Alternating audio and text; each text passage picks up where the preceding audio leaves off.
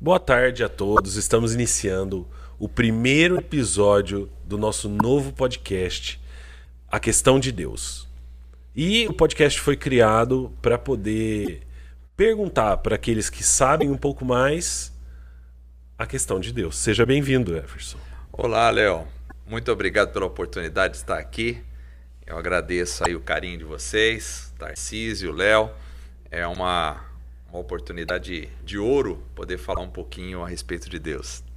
Não, exatamente. E é um prazer também, né? Eu queria agradecer a presença do Everson, né? Para quem não me conhece, meu nome é Tarcísio Coelho e a gente está falando aqui dos estúdios da Funworks, né? Para a gente começar a tocar num tema super bacana, né? Um tema que a gente já vinha conversando nos cafés, né, Léo? Exatamente. E A Questão de Deus é o nome desse podcast, esse é o primeiro episódio e nós estamos trazendo aqui o teólogo, né?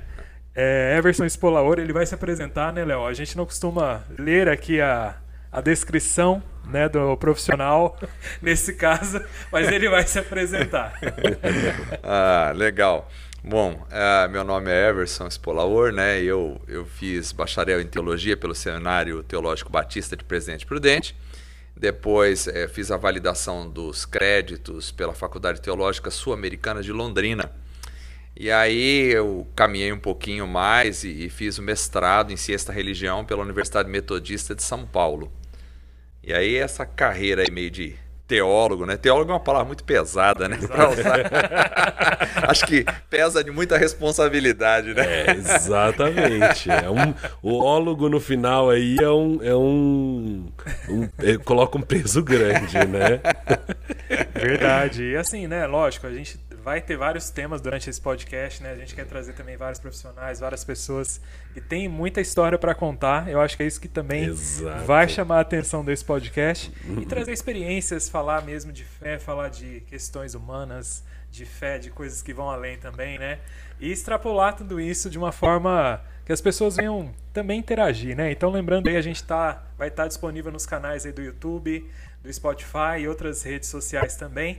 Então esperamos que você goste e mais do que nunca, né, você também venha interagir nesse primeiro episódio. Esse primeiro episódio a gente tinha elencado como sendo a origem do mal, né? Eu acho que esse é o primeiro tema, né, Léo? É, o primeiro tema, um tema que, assim, acabou surgindo também aí nos nossos debates baseados em café, né?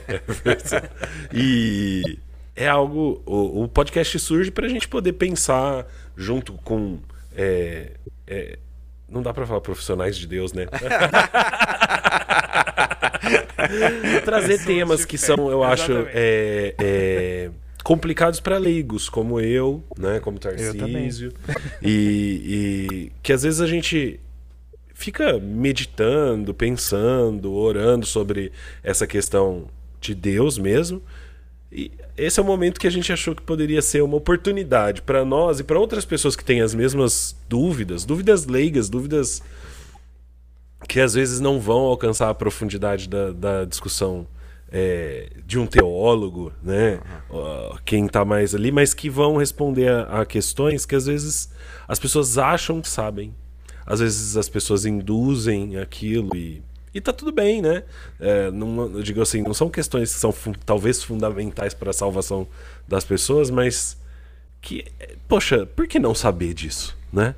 Então, acabou que ficou A Origem do Mal, parece nome de filme de terror, né? Mas... já começa o repilante. Mas que é uma boa pergunta, ainda mais num mundo que a gente, acho que talvez por causa da mídia e tudo, acaba que a gente fica olhando assim e parece que tudo é ruim, né? Parece que o mal realmente está impregnado na nossa sociedade. E aí eu quero fazer a primeira pergunta. Everson, isso tudo é ação do mal mesmo? Ou é a maldade das pessoas que está permitindo a gente viver um mundo com guerras, com destruição, com corrupção, né? Olha, Léo, eu acho assim que o mal, ele existe, obviamente, como uma entidade, né? Você tem lá a ação, a Bíblia fala sobre a ação do próprio Satanás, né? Que na nossa concepção era um anjo de luz que de repente caiu do céu pela sua própria maldade que ele mesmo gerou. E a partir daí a gente tem uma fonte da malignidade, né, pura, onde ela vai influenciar o ser humano. Mas, obviamente, colocar toda a responsabilidade do mal unicamente na pessoa desse ser que é o Satanás, ou o diabo, demônios, né? Eu acho que é, de alguma forma, tirar um pouco a responsabilidade do ser humano. Então, o próprio ser humano em si, ele também optou pelo mal. Né? Quando a gente olha lá para o Jardim do Éden, né? Deus criou o homem, a mulher, e deu a oportunidade da livre escolha, né? Então entrou o agente do mal, que seria, né, o Satanás ali, para tentar o homem, mas o homem teve a liberdade da escolha, e ele escolheu, ele optou pelo mal. Então, assim, o mal não é uma coisa simplesmente que nasceu no coração desse ser espiritual. Ele também teve um lugar no coração do ser humano. E aí, a partir disso, nós temos muitas vezes uma expressão da maldade na nossa sociedade, e que ela é fruto do próprio coração do homem, né? O homem mesmo, às vezes, gera esse mal pelo seu desejo, pelas suas ganâncias, né? Pela sua vontade de crescer, e de repente ele mesmo acaba produzindo esse mal, que nem sempre tem uma origem espiritual, às vezes a origem é humana mesmo, né? Sim, é interessante isso, né? A gente sempre vê também, partindo do ponto de vista da Bíblia, né? Tem muito a respeito disso mesmo. O Alves falou de Adão e Eva, mas parece que a gente não vê muito a respeito do que aconteceu antes, né? Tem algumas pistas, né? Tem algumas passagens também, né? Queria que você falasse um pouco mais sobre isso, porque eu acho que, do ponto de vista de Gênesis, por exemplo, né, já começa ali nos primeiros capítulos, já o ser humano pecando, digamos assim, né? Uhum. Mas a história do mal parece que já vem um bom tempo antes, né? Se a gente pode pensar assim, será? Sim, na realidade a Bíblia, ela não é muito específica a respeito do que aconteceu anterior à criação, porque a história bíblica, ela trabalha muito a partir da criação do mundo, da humanidade.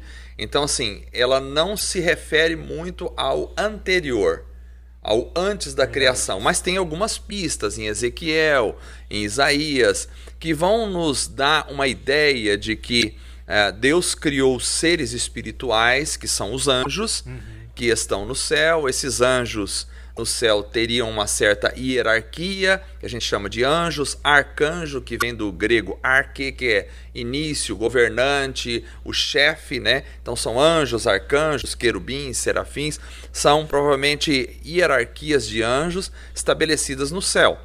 E aí o que a gente entende é que muito provavelmente um desses principais, que a gente vai chamar ele de Lúcifer, né? Que vem lá do latim, né? Portador da luz. Esse Lúcifer, ele estava no céu, e de repente ele mesmo gerou o mal dentro de si, quando ele quis usurpar, ou tomar, ou se achegar ao lugar de Deus. E por causa disso ele foi jogado do céu, quer dizer, ele foi banido da presença de Deus, e ele arrastou uma grande parte de seres espirituais com ele, né? Então, assim, essa maldade, ela surge a partir da possibilidade de livre escolha, porque Deus se mostra nas Escrituras não como um déspota, não como alguém que impõe a sua vontade à força. A própria natureza de Deus, ela se constitui dessa possibilidade da liberdade, da livre escolha. Então, Deus quer estabelecer relacionamentos autênticos com os seus seres. Então, me parece que, fora a trindade que existe num relacionamento autêntico eterno, Deus decide criar seres. Então, começa criando os anjos, arcanjos, querubins, e dando a esses seres a possibilidade de livre escolha. Para quê? Para que haja, né, possibilidade de relacionamentos autênticos com a divindade. Legal, então, aí, a partir daí, esse ser, né, vai, a partir da sua livre escolha, optar pelo mal. Ele vai desejar o lugar de Deus, né? E aí ele é banido do céu. E aí a história meio que se repete na Terra, Porque aí Deus cria seres humanos para se relacionar com eles aqui na Terra. E nós vamos chamar de Adão e Eva, segundo Gênesis, né? E esse ser que foi banido da presença de Deus por gerar em si mesmo, a partir do seu livre-arbítrio, né, a maldade, ele vai tentar o ser humano justamente nessa mesma questão. Né? Porque ele diz, né, Deus, ele diz para Eva, né, Deus sabe que no dia em que você comer da fruta, você vai ser como Deus. Então, muito provavelmente, esse desejo de ser como Deus, que já estava no coração dele, ele embute na Eva, e aí a Eva cai exatamente no mesmo pecado em que ele caiu. E isso é uma questão muito interessante, né? Porque, assim, isso me faz refletir no debate em relação à questão da liberdade, né? Porque muitas vezes fica esse discurso em relação de quão bom é ser livre e do que é ser livre de verdade. É um dilema até nos dias de hoje, né? Sim. Porque a gente vê na política mesmo, muita gente falando sobre liberdade, e na verdade o discurso de liberdade vem para ocultar um controle total, né?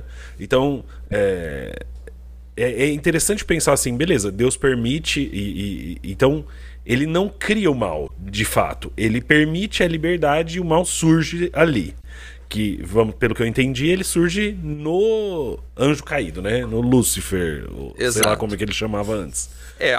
O mal, na realidade, ele tem origem na péssima escolha do livre-arbítrio. Quer dizer, a liberdade, se Deus tirasse a possibilidade de liberdade, de livre escolha dos seres criados, esses seres jamais estabeleceriam um relacionamento autêntico com o Criador.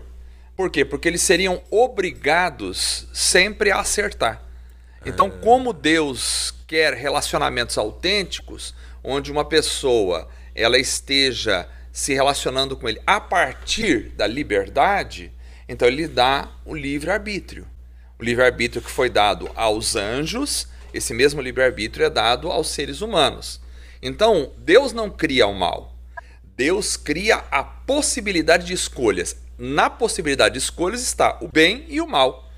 O bem e o mal estão dentro da possibilidade de escolha. Quer dizer, o mal não é criado por Deus. O que é criado por Deus são as possibilidades de escolha para que haja liberdade. O Everson, e entrando nesse assunto, né? Eu lembro que uma vez, um dos cafés que a gente marcou aí, de uma boa data aí para trás, né? E eu lembro que você comentou, né? Falando de Deus, no caso, né? É o Deus que se arrisca. Né, nesse sentido, né? Porque ele vai criar um ser, né, vários seres, no caso, sejam eles espirituais, como os anjos, ou como seres humanos, e dá essa possibilidade mesmo do livre-arbítrio se arriscar, de certa forma, né? Então, assim, lógico, o ser humano, ele às vezes acha que Deus precisa dele também, né? E não é, ele já era completo, né? Já é completo desde sempre, né? Sim. E é por amor mesmo que foi criado todos os seres humanos e tudo que existe, e é pra glória, honra e glória dele nesse sentido, né? E uma pergunta... Dentro disso, né, também eu acho que tá a dualidade, né? Às vezes as pessoas colocam também o bem e o mal como se fossem equilibrados, né? E às vezes o mal parece, né? Como a gente tá num mundo tão complicado, parece que o mal às vezes até sobressai, não é verdade? Uhum. E eu queria que você falasse um pouco a respeito disso, né? Porque às vezes o pessoal coloca lá o diabo como sendo um ser, às vezes, mais poderoso que Deus. E não, né? O diabo é o diabo de Deus, na verdade, né? Exato. Sim, interessante. Na realidade, essa ideia do dualismo, né? Onde se cria a possibilidade do bem e o mal em equilíbrio, né? A gente tem aquela filosofia do yin yang, né? A questão em pleno equilíbrio, o bem e o mal, isso não é verdade, não é bíblico, né?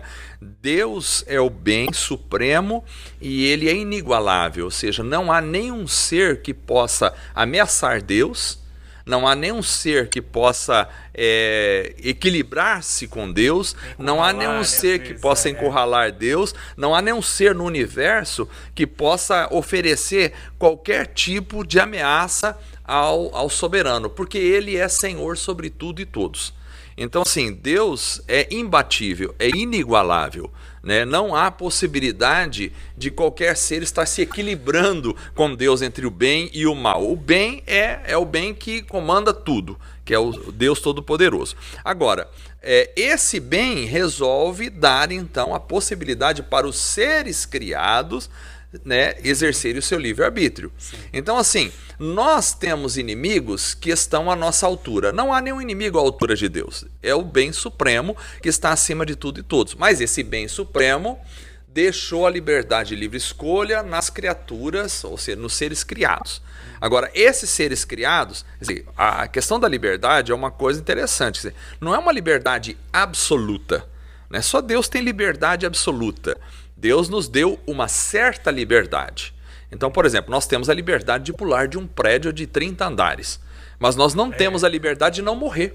Quer dizer, nós temos a liberdade de fazer certas coisas, mas não temos a liberdade de nos isentarmos das consequências das coisas que fazemos. Então, assim, nós temos caminho A ou B, nós temos a liberdade de escolher entre o A e o B. Agora, nós não temos a liberdade de escolher entre o caminho B, mas escolher o resultado A. Se eu escolher o caminho A, eu vou colher o resultado que este caminho traz. Se eu escolher o caminho B, eu vou colher o resultado que este caminho traz. Ou seja, se eu escolher viver com Deus, eu vou colher a vida. Mas se eu escolher viver sem Deus, eu não tenho como escolher viver sem Deus e colher a vida no final da história. Eu tenho a liberdade para a escolha, mas eu não tenho a liberdade para escolher o resultado independente da minha escolha inicial. Então, assim, não há um equilíbrio de forças entre o bem e o mal. O bem é soberano. Deus é soberano. Agora, neste mundo criado, né, como o ser humano escolheu o mal, então ele colhe a maldade. Por que nós temos tanta maldade no mundo? Né? Por que nós temos tanta corrupção, tanta exploração, tantas coisas erradas neste mundo? Porque o ser humano escolheu o mal. Escolheu em Adão o mal. Né? E a partir daí, então, nós temos o resultado do mal. Por isso Jesus disse, o mundo jaz no maligno. O mundo jaz no maligno. Só que ele mesmo disse, Satanás não tem nada em mim.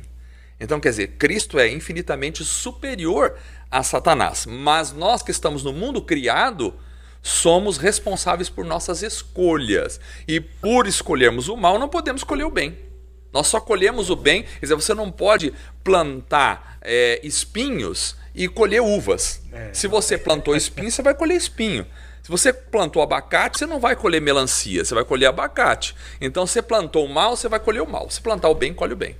Everson, essa dualidade, né, apresentada pela questão do mal e do plantar, eu super acredito, compartilho, né? Então, se você tá agindo no seu dia a dia, isso é palpável, na minha visão, é bem óbvio, assim, né? Então, se você faz o bem para as pessoas, aquilo retorna de alguma forma no momento de necessidade, sempre vai ter alguém para doar, para compartilhar.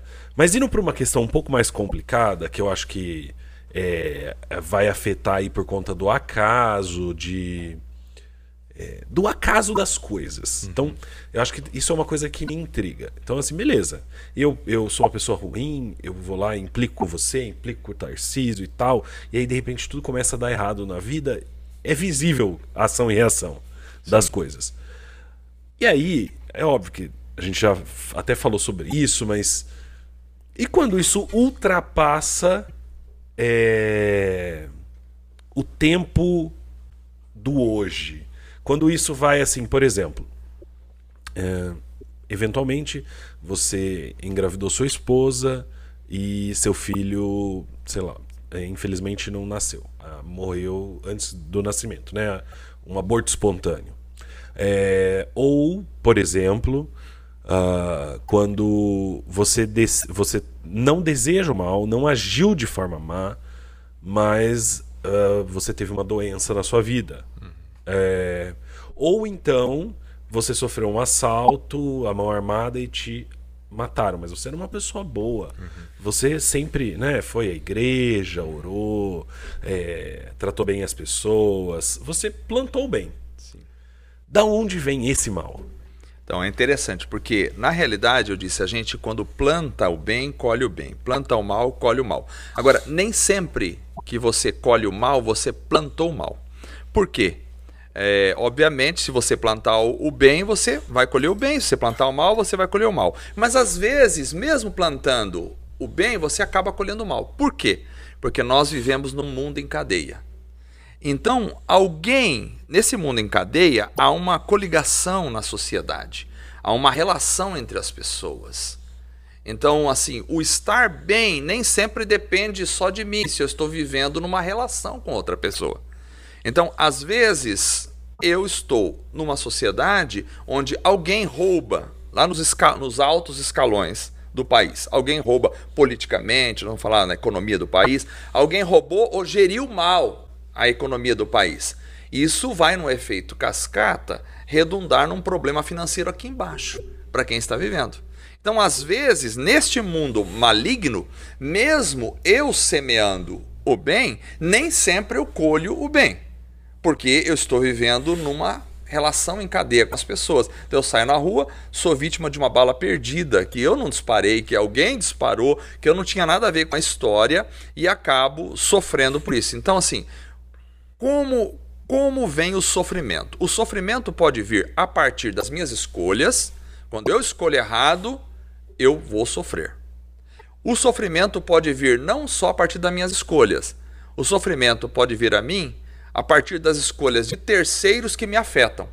Por exemplo, meu filho escolhe o caminho errado na vida e isso vai me afetar de alguma forma, mesmo que eu não tive nada a ver com essa escolha que ele teve. Uma pessoa, meu chefe ou alguém que estou me relacionando, escolhe alguma coisa que vai me afetar negativamente. Então, o sofrimento vem pela minha escolha, mas às vezes o sofrimento vem pela escolha de terceiros. E às vezes, como o próprio livro de Jó nos mostra, o sofrimento não vem nem para minha escolha, nem pela escolha de terceiros, mas por uma influência desse anjo da maldade, que vem para produzir a injustiça. Então, às vezes, eu sou alvo dessa injustiça e Deus permite, por coisas que só ele sabe, por razões que só ele sabe, que não tem obrigação de nos expor elas, ele permite que a gente passe por algumas circunstâncias de sofrimento, ou para moldar o nosso caráter, ou para transformar a nossa vida, ou para moldar a vida de outros que estão olhando para nós, ou para nos fazer de exemplo para outros. Deus sabe de todas as coisas. Por N razões, ele pode permitir que a escolha de outros ou a escolha desse ser da maldade possa interferir e produzir sofrimentos a mim. Então, quer dizer, quando eu sofro, às vezes esse sofrimento tem a ver com minhas escolhas, mas nem sempre só com as minhas escolhas. É, essa questão de Jó, né? Eu acho que pegando esse gancho também, acho que é um dos exemplos mais clássicos, né? É um livro bem antigo também, né? Das escrituras, né? Se for colocar lá no cronograma, na linha do tempo, né? E realmente isso, né? Ele teve uma das maiores, digamos assim, decepções, né? Porque ele era rico, amanheceu pobre. Ele tinha uma família grande e também perdeu, né, os seus entes queridos, né? E é bem isso que você falou mesmo. Acho que esse exemplo tá ali também para mostrar que tem outros segredos ali que também podem ser discutidos nesse livro, inclusive. A gente estava comentando isso no café também, né? Uhum. Que tem muita coisa que pode ser extraída. E Deus tem os seus propósitos, enfim. Quando Jó questiona Deus, né? Deus fala, onde você estava quando eu fiz as listras, sei lá, do tigre, uhum, né? Onde você estava quando eu criei a natureza. Então, uhum, não tem essa, como é que eu posso dizer, Jó tem que se colocar ainda humilde de certa forma, porque aquilo ia ensinar, né? E ele também ia ser, no tempo certo, recompensado, né? Exato. E a questão do livro de Jó é maravilhosa, né? Eu sempre li o livro de Jó, sempre fica aquela incógnita, né? Porque tem ali uma série de capítulos e aquelas discussões com os amigos de Jó, né? Sim, verdade. Que nem sempre a gente dá conta da realidade, porque o livro de Jó é escrito de forma poética. Nós temos vários tipos de escrita na Bíblia, né? De linguagem. Nós temos a linguagem narrativa, a descritiva, a profética, né? Apocalíptica. E temos a linguagem poética. Assim, tem os salmos, tem o livro de Jó, que é, na sua grande maioria, escrito em linguagem poética, né? A poesia, ela amplia muito a percepção concepção das coisas, né? Agora, o livro de Jó, assim, até uma incógnita, né? Eu esses dias estava pensando no livro de Jó e orando sobre isso e lendo, e aí eu tive um insight sobre Jó, eu nem vou compartilhar aqui agora, esse insight vai ficar... Assim não dá, tem que compartilhar. Aí, cara, eu projeto escrever um livro, só vou deixar no ar aí esse negócio de Jó, que eu acho que assim é uma coisa maravilhosa. Tem um livro aí, hein? É, quem sabe nos próximos episódios. É, pode ser. Mas é maravilhoso. Deixar um gostinho de quero mais nas conversas, né? Exatamente. É importante. Não, com certeza. E dentro, né, lógico, a gente, né, partindo ali da origem do mal, não tem como a gente perpassa também por essa questão do sofrimento que vem até os dias de hoje, né? Uhum. É, e uma das coisas, né, das esperanças que nós temos também nas escrituras é que esse sofrimento não vai ser para sempre, né? E é um dos pontos que a gente acho que tem que tocar também, né? Porque se a gente for colocar, lógico que eu preciso de um episódio só para isso, né, Léo? Para falar de escatologia, para falar... Aí, ó, já tem o próximo título. É, já tem. Para falar da teoria dos finais dos tempos, né? Mas eu queria que você falasse um pouco também dessa esperança, né? Porque a gente falou um pouco da questão do mal, mas também... É, como que a gente pode ter esse olhar, né, para o futuro, para não, de certa forma, porque todos nós temos, né, várias fases ali, de repente, que às vezes a nossa fé não está tão em dia, né? Mas o que a gente pode fazer para não perder, né? Acho que tem uma parte na escritura também que fala que Jesus também não veio para apagar quem estava com a vela, digamos assim, a candeia... Fomegando. É, exatamente. Ele, né, não veio para apagar, ele veio para acender ainda mais, não é verdade? Sim, sim. Para transformar numa fogueira. Isso. Não apagará o pavio que fumega, né? Isso. Muito legal. Então, realmente é isso. Então, assim, como a gente está falando, né, a questão do sofrimento, ela vem às vezes pela minha própria escolha, né? Às vezes ela vem por uma escolha de terceiros, às vezes ela vem por uma interferência da malignidade. Agora, Deus, na sua soberania, estabeleceu que o sofrimento ele terá um fim na história. Então, assim, o sofrimento ele não é eterno, né? O sofrimento ele terá um fim na história para aqueles que optam pelo caminho correto. Jesus disse, eu sou o caminho, a verdade e a vida. Ninguém vem ao Pai a não ser por mim. Quer dizer, existe um sofrimento eterno? Existe, para aqueles que optam pelo caminho errado aqui.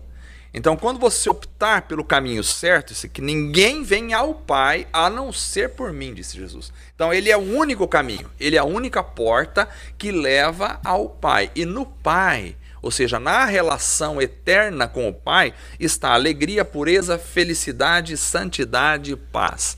Então, o sofrimento do ser humano pode não ser eterno se ele fizer a opção correta. Por isso o Apocalipse diz que Deus enxugará dos nossos olhos toda a lágrima. E qual é a lágrima que ele vai enxugar? É a lágrima do sofrimento, é a lágrima da dor, porque ali... Aonde estivermos no estado eterno com Deus, não haverá mais a influência da maldade, né? O próprio agente da maldade aqui na Terra, ele terá a sua punição eterna, né? Porque diz a Bíblia que Deus criou o inferno para o diabo e seus anjos, mas irão para o inferno todos aqueles que se esquecem de Deus. Então, o inferno é um lugar de sofrimento eterno. Daria um outro podcast aqui falar sobre o inferno, né? O inferno é um lugar de sofrimento eterno, assim como o céu é um lugar de alegria e gozo eterno. Então, assim, a questão do sofrimento, ela pode ter um fim na vida do ser humano a partir do momento que ele opta pelo caminho correto. E aí, na outra dimensão da vida, né, após a morte, então a morte sela o destino da alma dos seres humanos. Após a morte, então, se eu fiz a opção correta aqui, eu vou entrar na alegria e no gozo eterno, onde o sofrimento não mais terá lugar na minha existência. Eu tenho uma questão, ouvindo você falar, fiquei pensando, né? Será que Deus permite a existência do mal para que nós tenhamos a noção do bom e do ruim, da bondade, da maldade, do que é belo e do que é feio? Será que ele permite por conta da nossa humanidade, da nossa, assim, limitação sensorial, vou chamar dessa forma, de perceber o mundo? Será que se Deus não tivesse permitido a existência do mal na história, nós é óbvio, nós não teríamos a questão da liberdade, mas pensando nessa questão da percepção do mundo, a inexistência do mal não torna o que é bom inominável, tipo, inexistente? Então essa é uma pergunta. Na realidade, assim, a existência do bem, ela é eterna. Eterna no sentido de que ela sempre existiu, porque Deus é amor. E Deus nunca teve início, né? Até uma questão filosófica, teológica, muito difícil de compreensão. Por quê? Porque nossa mente é muito limitada e a gente apreende as coisas a partir da comparação, daquilo que a gente tem aqui nessa vida. Então nós não temos nada nessa vida que nunca teve início, mas a Bíblia diz que Deus é eterno. Quando a gente pensa na eternidade, a gente pensa na eternidade sempre assim, linear, né? Linear para frente, mas nunca para trás, né? Então assim, Deus é eterno, ou seja, Ele sempre existiu. Ele nunca teve início. Então Deus, na sua bondade, o amor, sempre existiu. Deixa eu fazer um parênteses. Vou interromper seu raciocínio, mas é porque eu acho que se a gente não falar disso agora, depois acaba se perdendo. Essa questão temporal, você acredita, parênteses aí na temática do nosso podcast, essa questão temporal que você acabou de mencionar, de tipo, Deus sempre existiu, você acha que quando nós... formos para a eternidade, se Deus quiser, no céu, nós vamos compreender isso? Porque, tipo, concorda, é incompreensível. Um espaço infinito. Vamos deixar Deus aqui... não falar de Deus, porque ele por si só gera uma certa abstração para a nossa compreensão, mas vamos pensar no espaço, onde estão, né, os organismos celestes. Uhum. Ele é infinito. A gente já não consegue compreender. Uhum. Né? Pelo menos eu não consigo compreender o que é infinito. Uhum. Né? E a infinitude de Deus nesse sentido de ser eterno, sempre existiu, sempre existirá e existe. Uhum.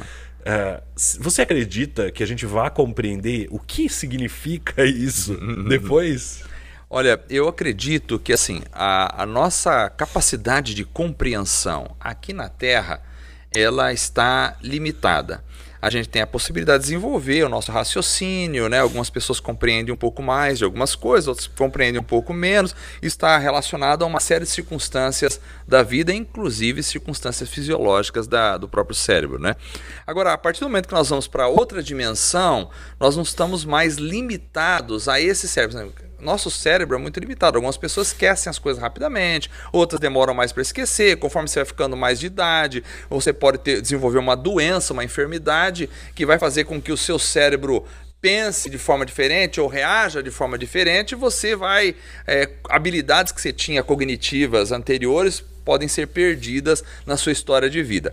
A partir do momento que você vai para outra dimensão, você não vai depender mais desta capacidade física, né, cerebral, de compreensão das coisas. Porém, mesmo assim, eu entendo que nós somos seres finitos. Somos criados de forma finitas e não infinita. Infinito é unicamente Deus. Deus é eterno, perfeito e infinito. Nós somos seres finitos. Então, não teria como um ser finito absorver o infinito. Se ele absorve toda a compreensão, ele se torna infinito. E acredito que nós nunca nos tornaremos infinitos. E se eu absorvesse toda a compreensão do infinito, o infinito se tornaria finito. E então ele deixaria de ser infinito para ser finito. E nós deixaríamos de ser infinitos para ser...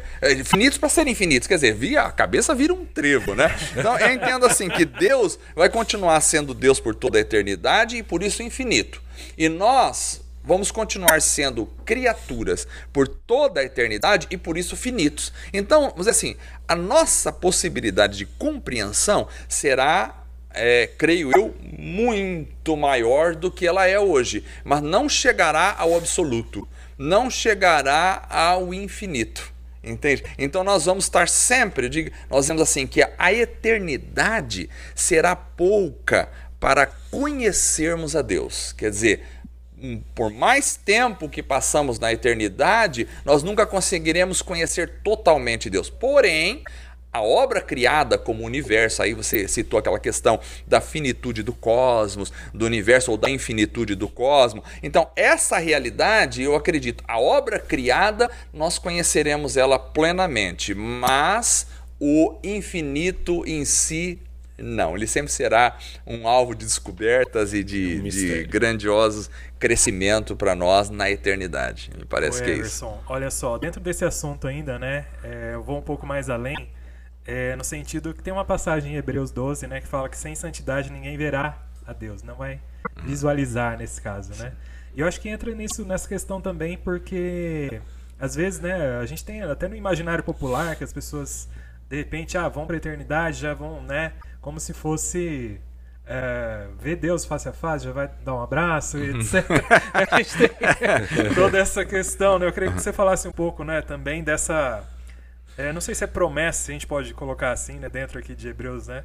Que é dessa questão da santidade mesmo, dessa proximidade, né? Porque Deus é santo, né? Então, quanto mais a gente procurar santificar de certa forma, a gente vai ter essa recompensa, né, de estar mais próximo de Deus. Eu queria que você falasse um pouco dessa, já entramos na abstração, entrar mais um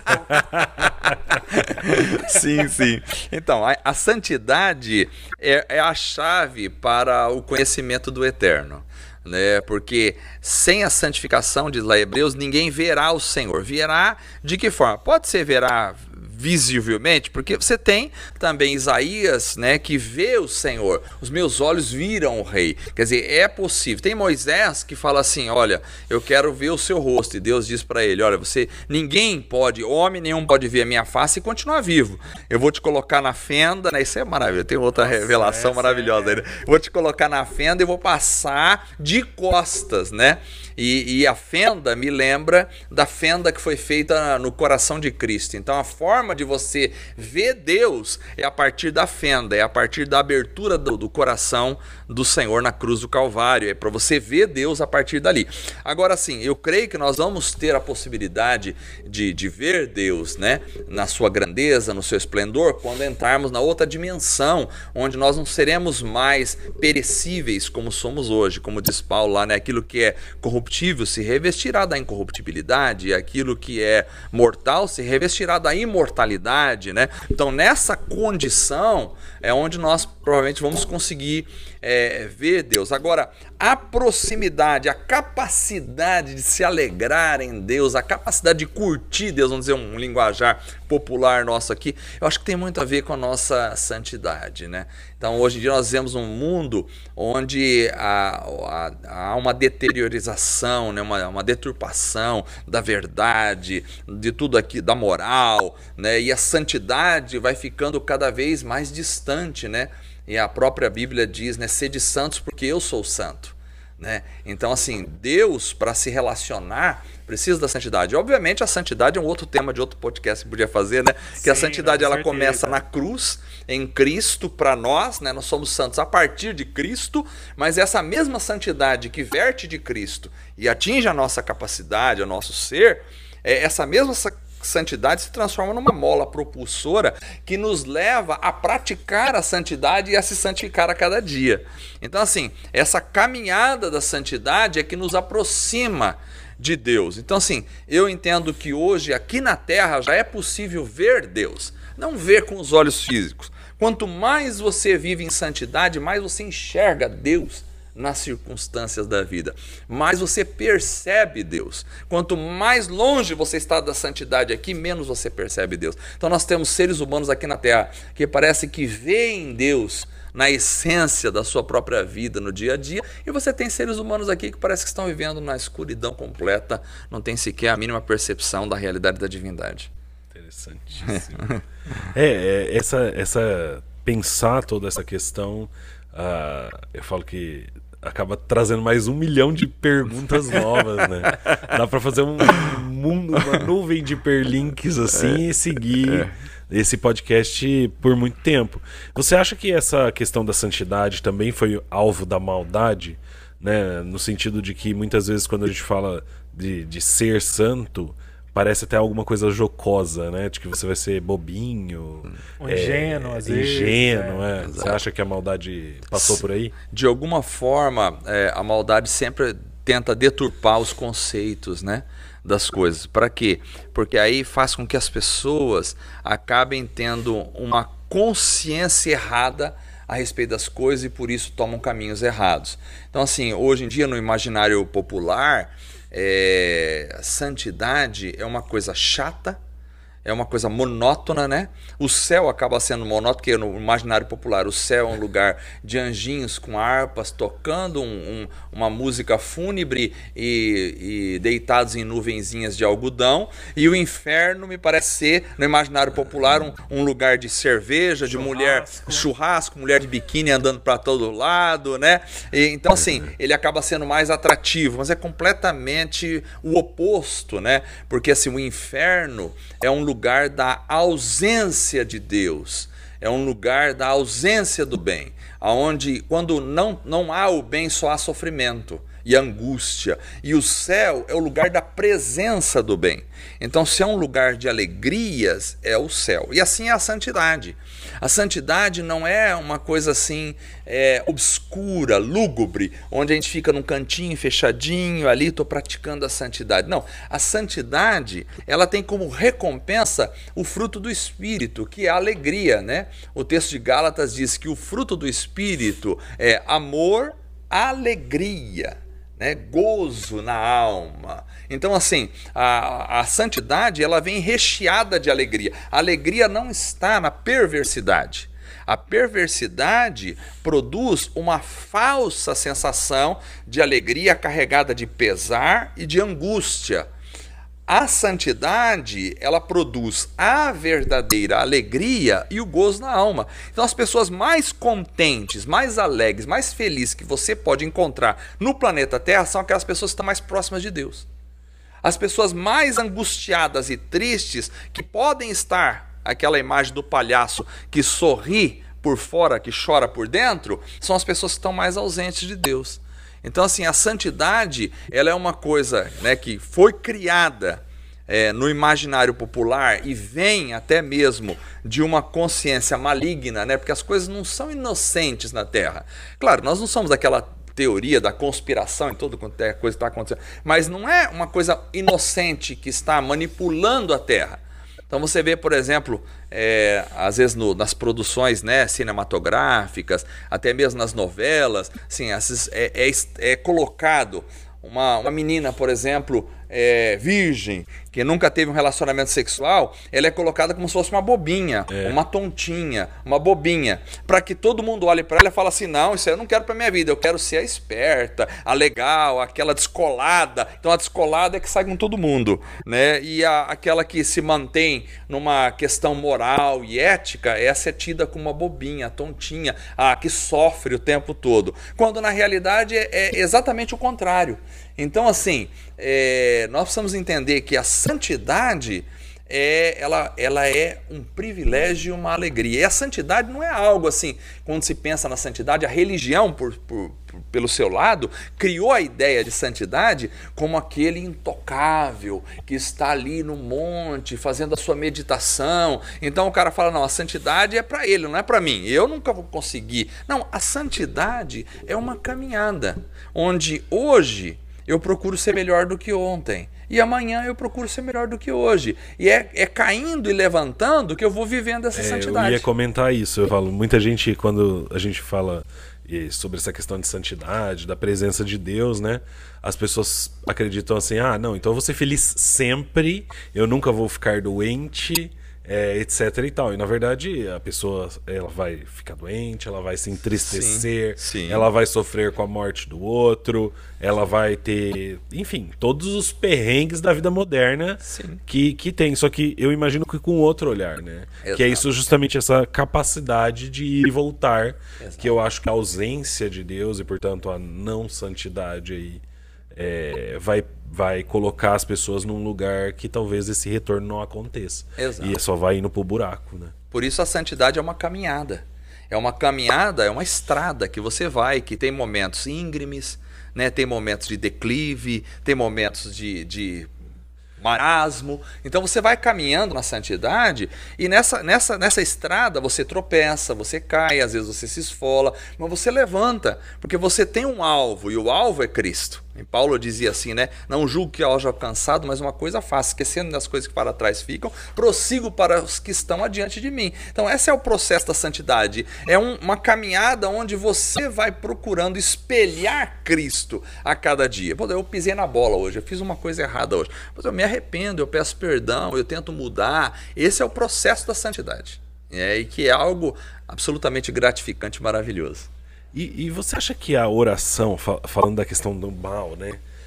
É uma pessoa que tá, vamos supor, que percebe, sei lá, família, enfim, situação, e ela começa, ela é uma pessoa cristã, começa a perceber o mal ali de alguma forma nos parentes mais próximos ou em amigos. Quando eu digo mal, relações, né? É verdade. Não é só a presença do espírito de porco, né? Do espírito ruim.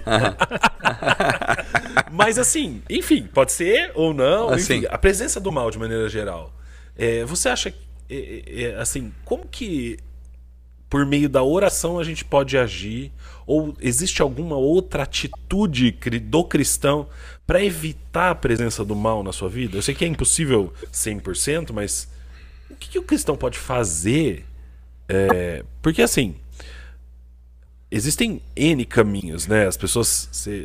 Você vai ouvir aí as pessoas falarem de tudo, porque hoje existe muito...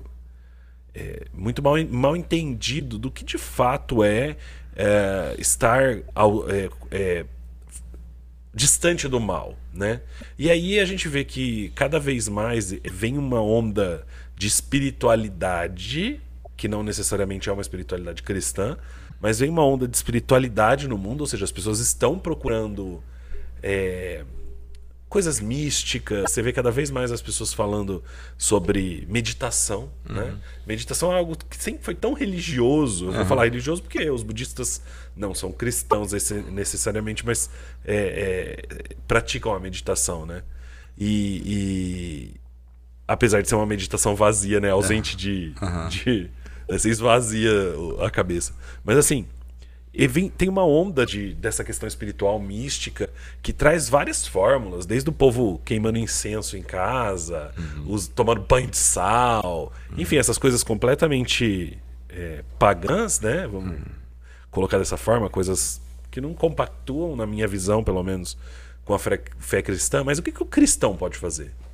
Muito bem, a forma de combater o mal é se aproximando do bem. Eu acho que esse é o grande segredo, né? Jesus lidou com o mal. Ele foi tentado, né, no deserto, e lidou com a maldade da humanidade também. Então, assim, o aproximar-se de Deus, o aproximar-se de Cristo é a chave para eu lidar com o mal. Então, assim, eu estou lidando com o mal, às vezes, numa tentação que vem até mim, que pode ser uma pessoa que vem me tentar. Mas como que eu devo fazer? Então, o texto bíblico diz, por exemplo, resistir o diabo, ele fugirá de vós. Você resiste, você diz não. Você tem essa capacidade de dizer não, né? Em outros aspectos, ele diz, fugir da aparência do mal, né? Ou fugir das paixões da mocidade. Então, assim, tem momentos que você precisa fugir. Essa é a melhor maneira. Fugir, se ausentar, correr, sair fora. Tem hora que você precisa resistir, dizer não. O fugir também é uma espécie de resistir, né? Mas você diz, não, agora é o momento de tirar meu time do campo. Agora é o momento de dizer não, enfrentar a situação. Não, não vou fazer isso. Então, assim, por outro lado, como você lida com a maldade das pessoas?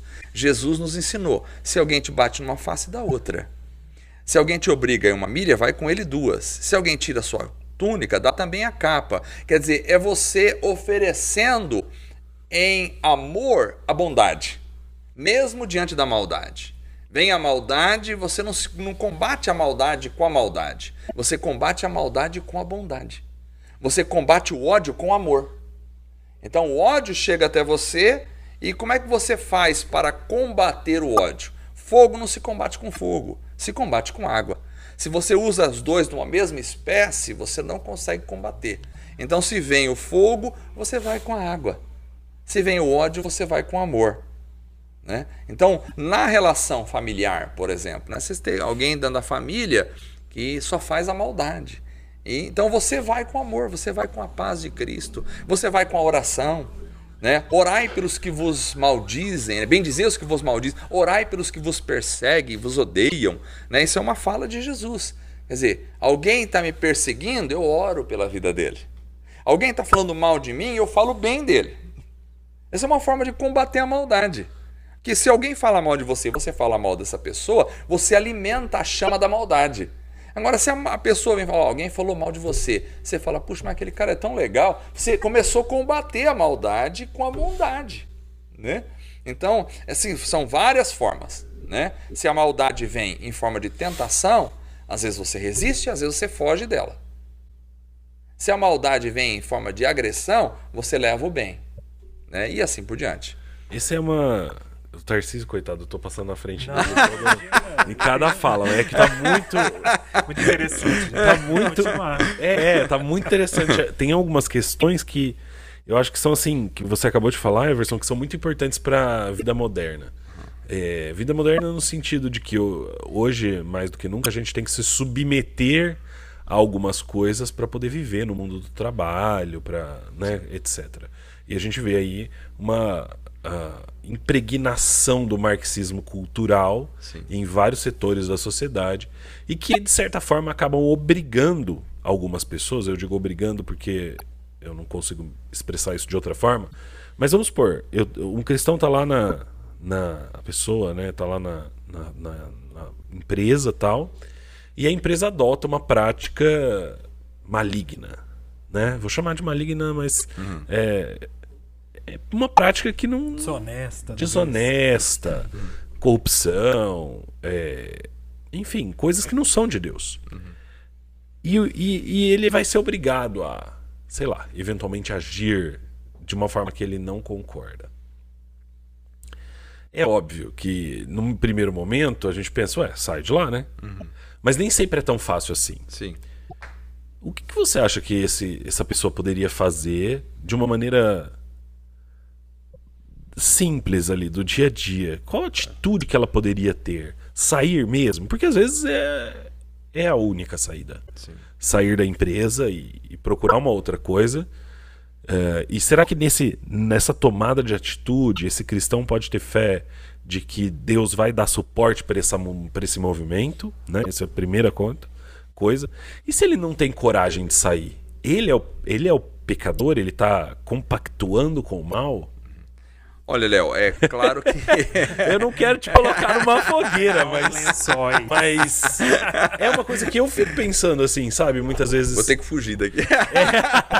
Esse é um dilema que eu penso. Será que, graças a Deus, nos lugares que eu atuo, nunca tive que passar por isso. Mas eu imagino, sim, vendo e observando a situação que o mundo está e... vendo o que está acontecendo na internet mesmo, que as pessoas... a gente está aqui tendo um canal para falar, que muitas vezes, num passado recente, nós não teríamos, né? Uhum. Nós estamos transmitindo quase como que um canal de televisão. Uhum. E há alguns anos atrás isso era impossível. Mas, ao mesmo tempo, muita comunicação nesse sentido que eu coloquei está sendo cerceada, sim, às vezes pela própria plataforma, né? Sim. Que se utiliza para fazer a transmissão. Então, assim, a gente é colocado num dilema de estar presente. Por exemplo, esse podcast vai ser transmitido por várias plataformas: YouTube, uhum, Spotify, o iTunes. E alguns deles têm políticas que estão impregnadas do marxismo cultural, sim, se é que você me entende. Sim. E a gente tá no mesmo espaço. Sim. Entende? Bom, aí... entra uma questão assim, cada caso é um caso, obviamente. Assim, tem momentos que você precisa sair, tem circunstâncias em que aquilo chegou num limite e você precisa sair. É óbvio que nós precisamos entender que a vida, ela precisa ser regada à oração.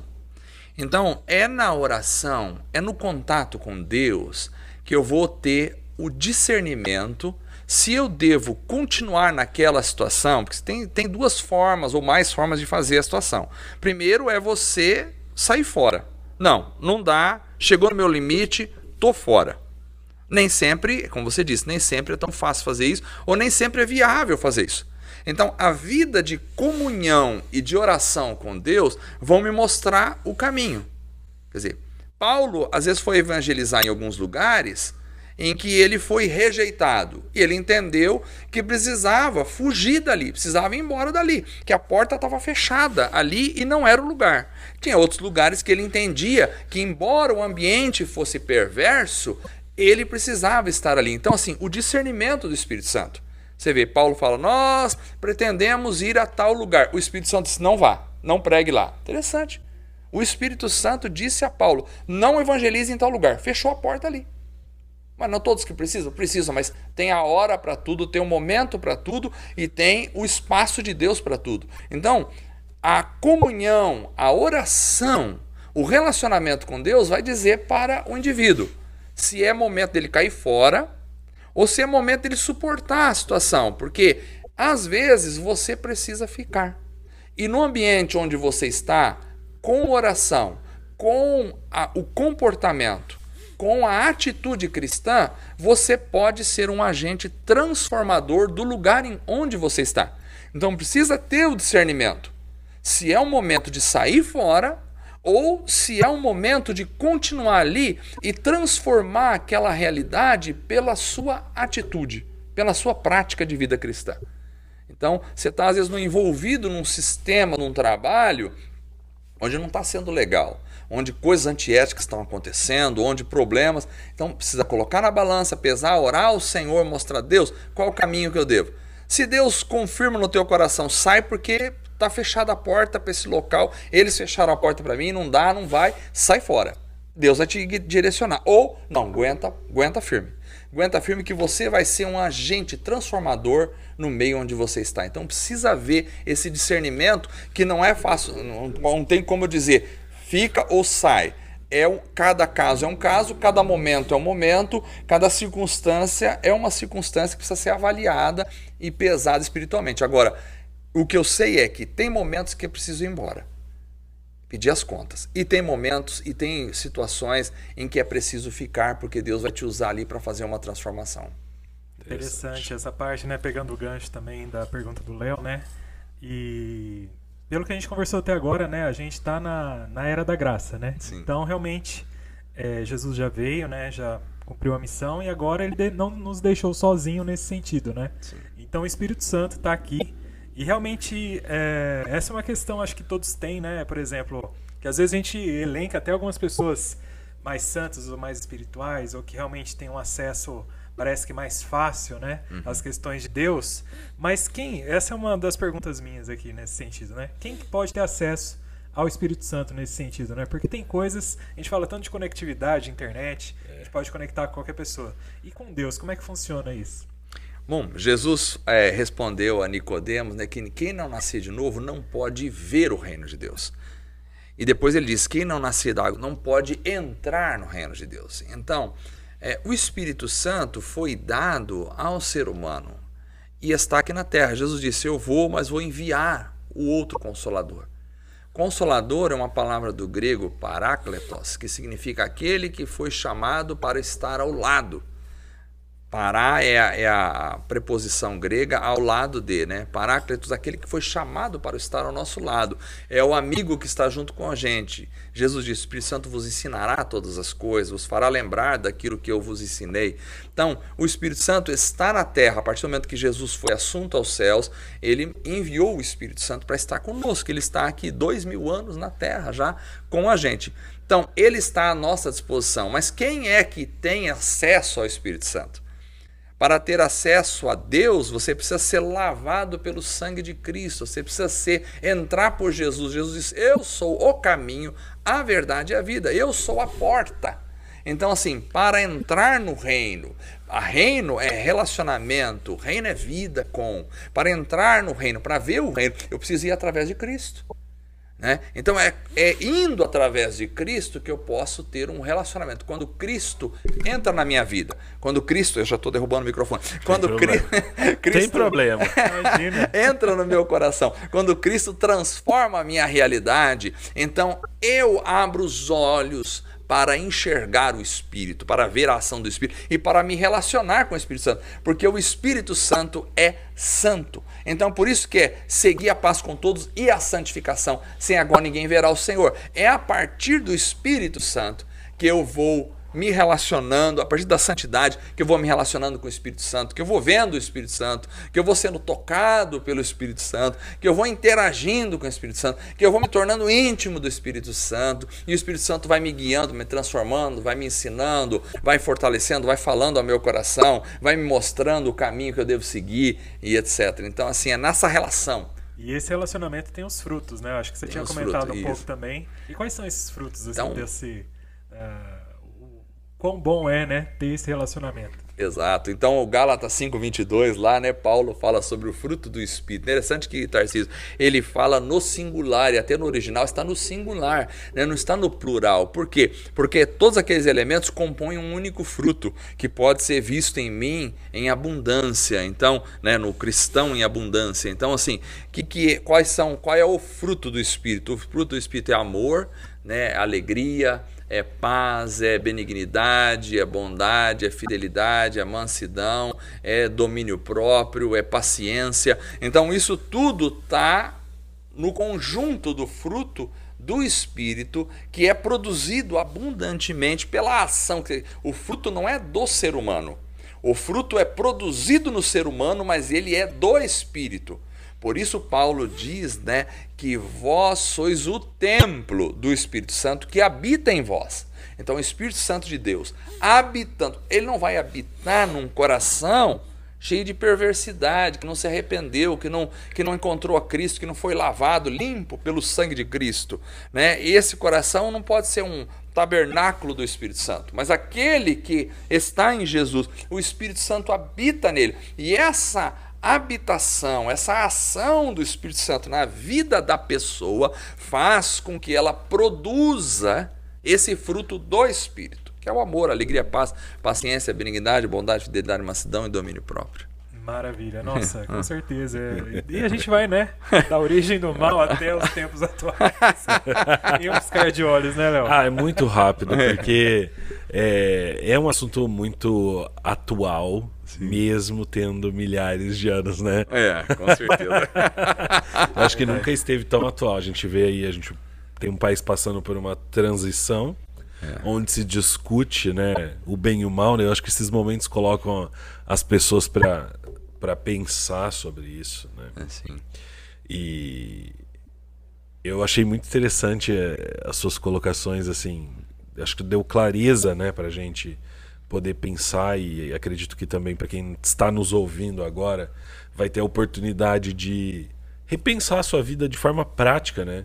Como se livrar do mal. Exato. Como que eu posso pensar, Everson, na minha casa, um lar cristão, esposa, filhos cristãos, com oração ativa, como que eu posso afastar o mal da minha casa? Olha, o mal é como a escuridão. A escuridão é a ausência de luz. Quando chega a luz, a escuridão se dissipa. Quando chega o bem na minha vida, o mal tem que ir embora. Ele não consegue habitar junto com o bem. Então, como é que eu expulso o mal da minha vida? As pessoas são cheias de misticismo, às vezes. Não, você acende lá um negócio, um incenso, ramo de alecrim, um ramo de alguma coisa, põe um patuá lá, põe os antigos colocavam ferradura, né? Coloca uma ferradura lá que vai expulsar o mal. Quer dizer, o mal não é expulso por objetos, né? O mal não é expulso por palavras mágicas. Não, você recita 5 vezes tal frase ou o Salmo 23 e o mal vai se dissipar, né? O mal não é expulso por elementos palpáveis, visíveis. O mal é expulso pela presença do bem. Então, quando chega Cristo, né? Nós temos lá aquele endemoniado que estava lá em Gadar, né? Que vivia nos cemitérios, nos sepulcros, vivia nu, ninguém conseguia prender ele, prendiam ele, arrebentava as prisões, porque era cheio de demônios, né? Quando Cristo chegou na região, só de Cristo chegar, ele já foi até Cristo, aquele homem, e ali ele já foi liberto de toda a maldade. Então, quando chega a luz, a maldade ela é incomodada e ela se dissipa. Então, como é que eu faço dentro da minha casa? Eu preciso trazer Deus para dentro da minha casa. Eu preciso trazer a palavra de Deus. E a palavra de Deus não é um livro para servir de amuleto, para colocar na estante, aberto ali, para trazer bons fluidos. Isso aí é besteira do misticismo brasileiro, principalmente, né? A palavra de Deus é um livro que precisa ser lido, compreendido e aplicado na minha vida. Então, quando eu leio, quando eu entendo e quando eu aplico a palavra de Deus no meu coração, na minha vida, quando eu trago Deus para dentro de mim com a busca do Senhor, com a oração, com a busca pela santidade, com o interesse por Deus, com o passar tempo com Deus, com o dobrar o meu joelho, com levar a minha família a entender, a compreender a realidade da palavra de Deus, da pessoa de Deus, da realidade deste mundo perverso e do que é estar com Deus, quando eu trago essas coisas para dentro da minha casa, o mal automaticamente desaparece. Eu não preciso fazer nenhuma oração mágica, eu não preciso trazer nenhuma frase mágica e nem trazer nenhum objeto místico para dentro da minha casa. É só eu me encher do bem, que o mal não encontra espaço em mim. É isso aí. Muito bom. Dentro, né, desse contexto, né, o assunto de fé também, então, ele passa, né, de uma forma simples também, né? Às vezes a gente quer enfeitar o pavão, de certa forma, né, com algumas coisas. E esse relacionamento é um bom exemplo, né? E o relacionamento com Deus, né, pelo que a gente tem visto, é simples, né? E ele também anseia por isso, né? Então, sim, a gente está participando também de um contexto muito maior, não só dessa questão de evitar ou de anular ou de quebrar o mal, de certa forma, né? Mas também de fazer o bem, né? E o Alves falou, né? Acender essas candeias, digamos assim, né? Essa luz, que realmente é uma das missões, digamos assim, do ser humano, né, que Jesus colocou lá, de ser o sal da terra, né, Everson?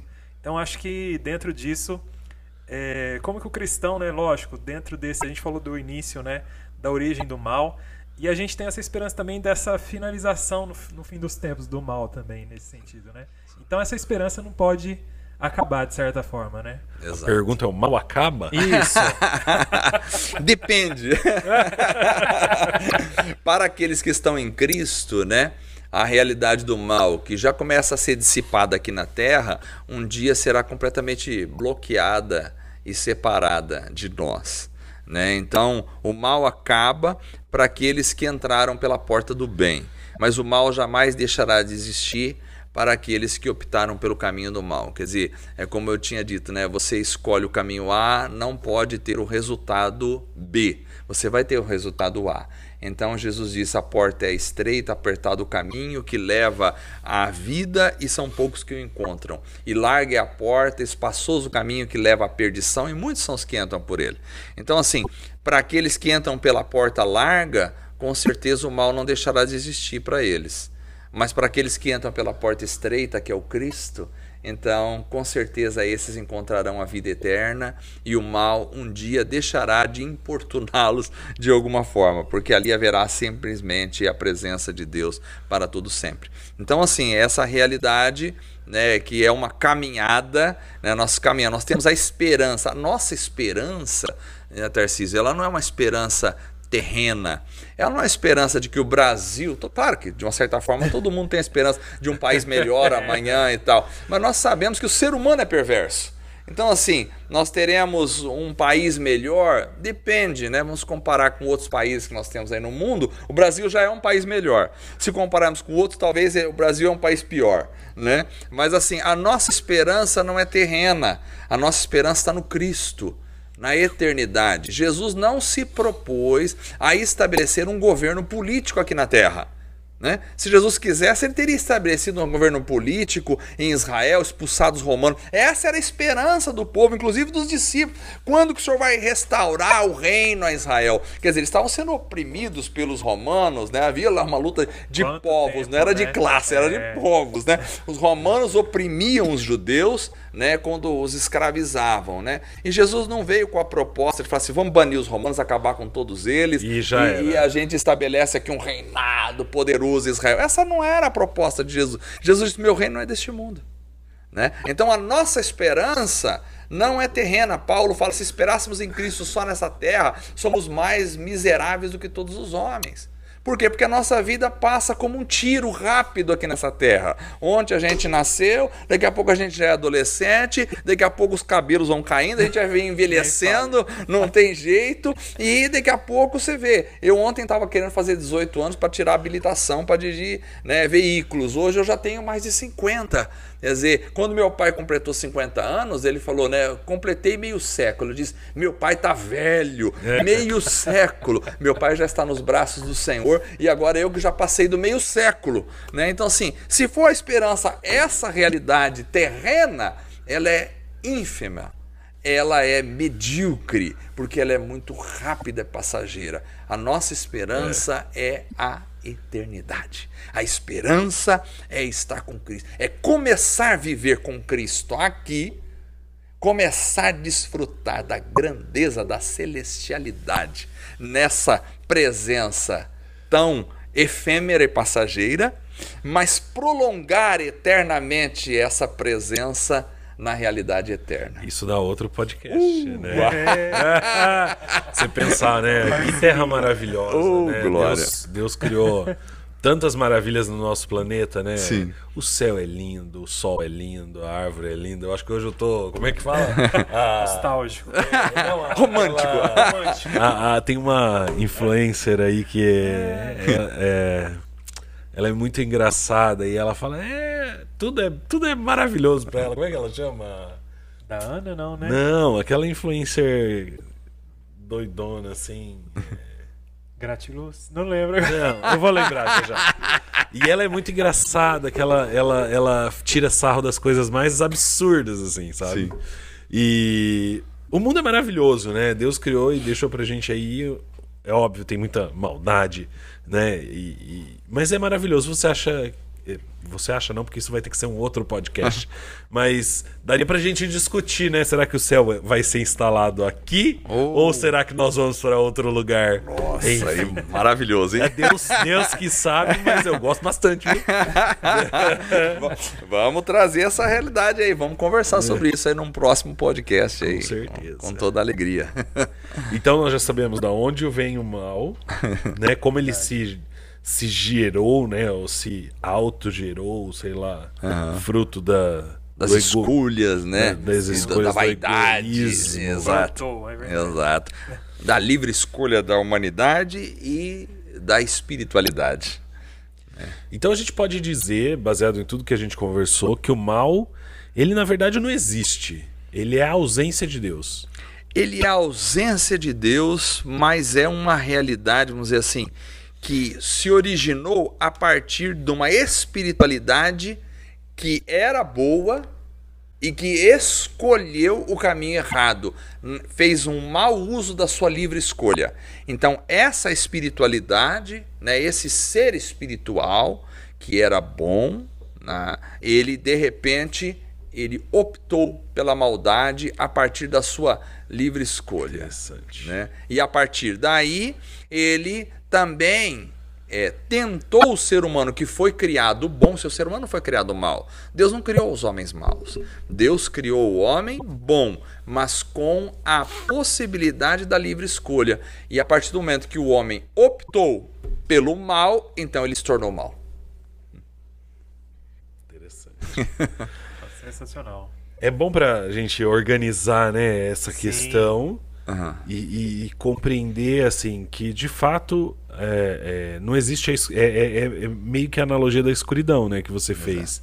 Não existe escuridão, existe ausência de luz. Então na verdade não é que existe uma coisa, a luz existe, né?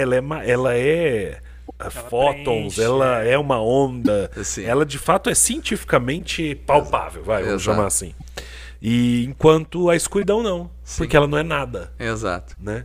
Então, dá para fazer essa analogia. Você tem uma superioridade da luz em relação às trevas infinita. É. Porque a luz é a verdadeira existência. Agora, se você tirar a luz, então vem as trevas. Então, as trevas é a ausência de luz.